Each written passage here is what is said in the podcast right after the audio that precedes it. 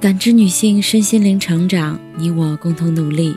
你还好吗？我是七诺，向您问好。今晚跟大家分享的内容是：张爱玲一遇渣男误终生。说起张爱玲，她是个天才少女，十九岁就写出了天才梦，说出生命是一袭华丽的袍，爬满了枣子。她二十三岁没谈过恋爱。就写出了旷世爱情传奇《倾城之恋》。她一生没当母亲，却在二十四岁就写出影响文学史的典型恶母曹七巧。二十四岁出版小说集传奇，很不谦虚地说：“出名要趁早，来得太晚的话，快乐也不痛快了。”天才不是凭空而来，才华藏着基因的秘密。张爱玲出生名门。祖父张佩伦是清末名臣，祖母李居欧是朝廷重臣李鸿章的女儿，但到第二代就大不如前。父亲张志怡有深厚的古典文学修养，但是个整天赖在躺椅上抽大烟的遗少。母亲黄一凡是有文化的新式女性，但在艾琳很小的时候，她抛弃女儿去留洋，在艾琳十岁时。他就离婚，过上打麻将、泡靓仔的生活。父母亲在事业上没有上一代那么辉煌，家庭也没有维系好，难怪张爱玲听说祖辈的辉煌时，不甘心的牙痒痒，恨不得早点出生，扒开棺材赶上他们的盛世。没有赶上家族盛世，但却隔代遗传祖上的优秀基因。十二岁。在从不发小说的凤藻上发了短篇小说《不幸的他》，十三岁发表第一篇散文《迟暮》，十七岁发表小说《霸王别姬》，二十三岁在当时顶尖的报刊《紫罗兰》上发表小说《沉香屑第一炉香》，一举成名。紫罗兰主编周寿娟刚看到这篇文章，大叹一声：“这文章惊为天人。”他以为又捕捞到一名中年作家。因为那时的张爱玲用的笔名，雌雄莫辨，老少难分。那一年，张爱玲写出了《沉香屑第二炉香》《倾城之恋》《心经》《谈女人》，还有《封锁》。如花的岁月，她宅在房里写，躲在金丝眼镜后写，想把基因里的才华逼出来，踮起脚尖靠一靠祖辈的辉煌历史。一心想成名的他没有想到，爱情会随着文章循声走来。有天，他写完文章，发现门缝塞了张纸条。来人说看了封锁，忍不住要拜见作者，留下电话，落款胡兰成。一开始，张爱玲是拒绝的，她天性害怕跟人打交道，但缘分就是那么神奇。隔天。他还是好奇地联系了胡兰成。胡兰成在登门时，第一句话就说：“没想到你是个女人。”第二句话又说：“你怎么可以生得这么高？”质问的莫名其妙又暧昧的合情合理。就像钱钟书第一次见杨绛就说：“我没有女朋友。”就像鹿晗给关晓彤过生日的祝语：“小怂，你已经够高了。”不要再长高了。情话写的满天飞的张爱玲懂他的意思，她害羞的低着头，他却滔滔不绝的分享了一下午读后感。第二天下午，胡兰成还来；第三天下午，胡兰成还来；第四天下午，胡兰成还是来了。不用问了，张爱玲恋爱了。张爱玲非常古怪。没谈恋爱时，像看破红尘的老人，写了一大堆痴男怨女的恋爱心理。恋爱着的男子向来是喜欢说，恋爱着的女人向来是喜欢听。恋爱着的女人破例的不爱讲话，因为下意识的他知道，男人彻底的懂了一个女人之后，就不会爱她的。一般的男人喜欢把女人教坏了。又喜欢去感化坏女人，使她变为好女人。一个女人上了男人的当，就该死；女人给当给男人上，那更是淫妇。如果一个女人想给当给男人上而失败了，反而上了人家的当，那是双料的淫恶，杀了他还污了刀。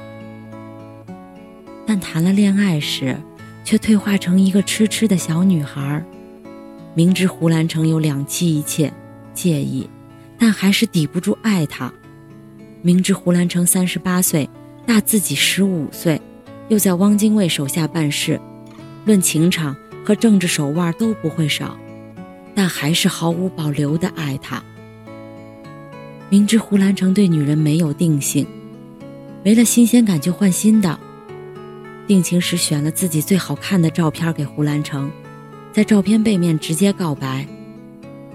当他见到他，他变得很低很低，低到尘埃里，但心里欢喜的，从尘埃里开出花来。胡兰成夸他穿那双粉色的金丝绒鞋好看，他关上房门，穿好等他来。胡兰成给他买了一件貂皮大衣，他高兴的要写篇文章来炫夫，花着他的钱。心里是欢喜的，花他的钱不是因为女人的贪婪，因为女人也不是随便哪个男人的钱都拿来花的，同样是过尽千帆慎重的选择。女人用可否花他的钱来证明爱他，而男人是用他是否愿意花他的钱来试探他的爱。所以，一个男人愿意他所爱的女人花他的钱。张爱玲曾说：“最恨天才女人太早婚。”可是，遇到胡兰成之后，她似乎忘了自己写过这些。一九四四年二月，胡兰成登门拜访；一九四四年八月，胡张二人登报公示结婚。胡兰成、张爱玲签订终身，结为夫妇。愿是岁月静好，现世安稳。张爱玲你前两句，胡兰成补后两句。张迷骂胡兰成渣，其实是有道理的。一九四五年初，他们结婚不过四个月，汪精卫一脉政治出了问题，胡兰成自己逃难到武汉，不顾张爱玲在上海被人骂为汉奸之妻。这还不算完，刚到武汉不到一个月，就勾搭上护士小周，毫不避讳地写信给张爱玲：“我爱上别人了。”张爱玲万念俱灰。胡兰成完全不在乎。一九四六年，胡兰成带着小周逃到温州，张爱玲跑到温州找他，要他在自己和小周之间做出选择。胡兰成死活不肯。张爱玲质问他：“你与我结婚时，登报写现世安稳，你现在哪里给我安稳？”胡兰成理直气壮地回答：“我待你，天上地下。”无有的比较，若选择，不但与你是委屈，亦对不起小周。人世朝朝如岁月，但是无闲猜，安不上取舍的话，说的多么好听。你们谁都是我的挚爱，舍不得放弃任何一个。简言之就是，老子没钱没权，还是要坐享其人之福。张爱玲认识胡兰成之前，就写出了最广为人称道的爱情小说《倾城之恋》。小说以日军攻占香港为背景，写香港为了成全失婚女白流苏，嫁得钻石王老五范柳原而颠覆。范白两人原本没有确定关系，一直在互相较量。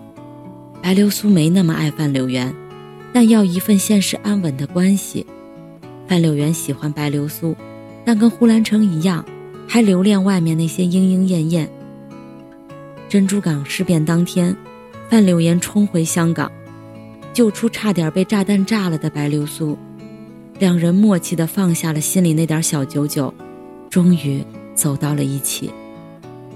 张爱玲总结：他不过是一个自私的男子，他不过是一个自私的女人，在这兵荒马乱的时候。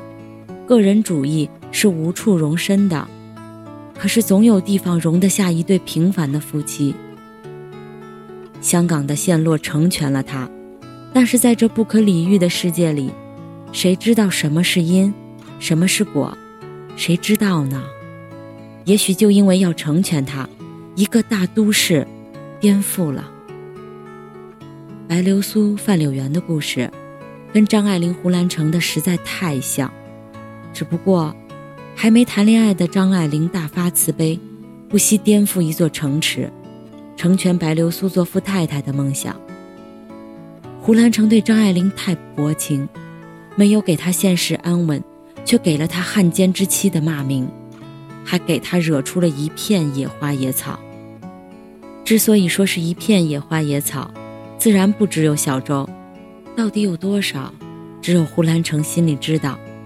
但胡兰成自己承认的，在温州还有范秀美。张爱玲去温州找胡兰成和小周撕逼时，就发现了范秀美。但范秀美是胡兰成同川父亲的姨太太，张爱玲应该也没想到他们已经有了夫妻之实。张爱玲擅长画画，看到范秀美长得漂亮，还帮她画画像。但刚勾画出脸庞，描出眉眼和鼻子，笔就停在空中不画了。这样古怪，料得范秀美尴尬又心虚。范秀美走后。胡兰成问张爱玲原因，张爱玲红着眼说：“我画着画着，只觉得她的眉神情，她的嘴越来越像你，心里好不震动，一阵难受，就再也画不下去了。敏感如张爱玲，那时应该是画出醋意来，但也没有实锤，因为懂得，所以慈悲，是张爱玲写给胡兰成的情话，他也是这么对他的。”看他正在逃难中，纵使受不了他劈腿，也没有落井下石跟他离婚。但几个月后，胡兰成的侄女青云带着范秀美到上海来找张爱玲。范秀美指着微拢的小腹说：“有了，他的，没钱打胎。他说找你，你一定会帮忙。”他边说，青云便把胡兰成的纸条递给了张爱玲。张爱玲接过纸条。没有半点犹豫，回屋拿出了一个金镯子，说：“当掉，换钱，快去医院处理。”当时张爱玲手头没钱，如果有钱，拿的应该是现金，而不是金饰。张爱玲在对照记中提到，她唯一的金饰，是一副五六岁时戴过的包金小藤镯，很珍贵，但应该就是熟了给情人打胎那个。张爱玲前半生有两个最好的闺蜜，一个是活泼性感的闫英，一个是作家苏青。胡兰成跟闫英有没有什么，谁都不知道。但他夸张爱玲是临水照花人，同时夸闫英是个性感尤物。胡兰成跟张爱玲在一起时，真的跟苏青有过点什么。两人上床之前，苏青还问他：“你有没有性病？”胡兰成反撩他，你呢？这些事情张爱玲都知道，但她为什么能睁一只眼闭一只眼？